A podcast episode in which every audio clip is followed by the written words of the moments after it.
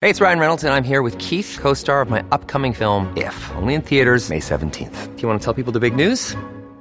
All right, I'll do it. Sign up now and you'll get unlimited for $15 a month in six months of Paramount Plus Essential Plan on us. Mintmobile.com slash switch. Upfront payment of $45 equivalent to $15 per month. Unlimited over 40 gigabytes per month. Face lower speeds. Videos at 480p. Active Mint customers by 531.24 get six months of Paramount Plus Essential Plan. Auto renews after six months. Offer ends May 31st, 2024. Separate Paramount Plus registration required. Terms and conditions apply if rated PG.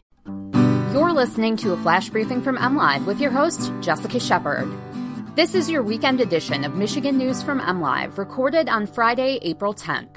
I'm Jessica Shepard with some top headlines from the week. Michigan's stay at home order extension announced by Governor Gretchen Whitmer Thursday comes with some additional restrictions intended to limit the spread of the coronavirus, including closing off certain sections of stores. The new stay at home order runs through April 30th, barring non essential business and travel outside the home. Grocery stores and other retailers that sell food, medicine, and other essentials are allowed to remain open during the stay at home order, although they'll now be required to shut down non essential areas of the store including sections dedicated to carpeting, flooring, furniture, garden centers, plant nurseries, or paint. If you're not buying food or medicine or other essential items, you should not be going to the store, Whitmer said. Large stores must limit the number of people in the store at one time to no more than four customers for every 1,000 square feet of customer floor space. Small stores must limit capacity to 25% of the total occupancy limits, including employees under fire codes.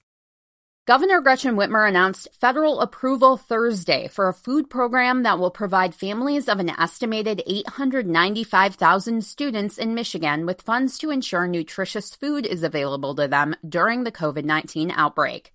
The Pandemic Electronic Benefit Transfer Program is available to Michigan families with students ages 5 to 18 who are enrolled in the Michigan Department of Education program that provides free and reduced price school meals, according to a press release from the state.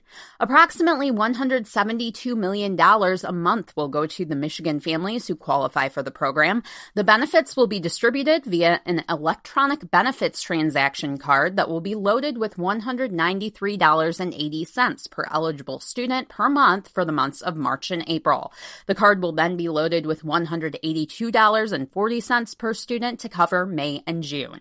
Those who do not currently have an EBT card will have to wait for the card to arrive in the mail. Officials say those families should receive a letter in the mail next week with instructions on how to use the card. The cards are expected to arrive by the first week of May.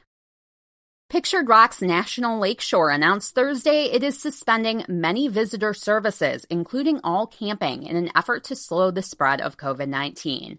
The park's drive in and backcountry campgrounds will be closed until at least June 25th, park officials announced in a press release. Pictured Rocks visitor centers and most restrooms will also be closed until that date. Outdoor spaces, including trails and beaches, will remain open for day use only. Earlier in the week, Isle Royale National Park announced it would delay its 2020 opening until June 15th, two months later than originally planned. And late last month, Sleeping Bear Dunes National Lakeshore closed its campgrounds indefinitely.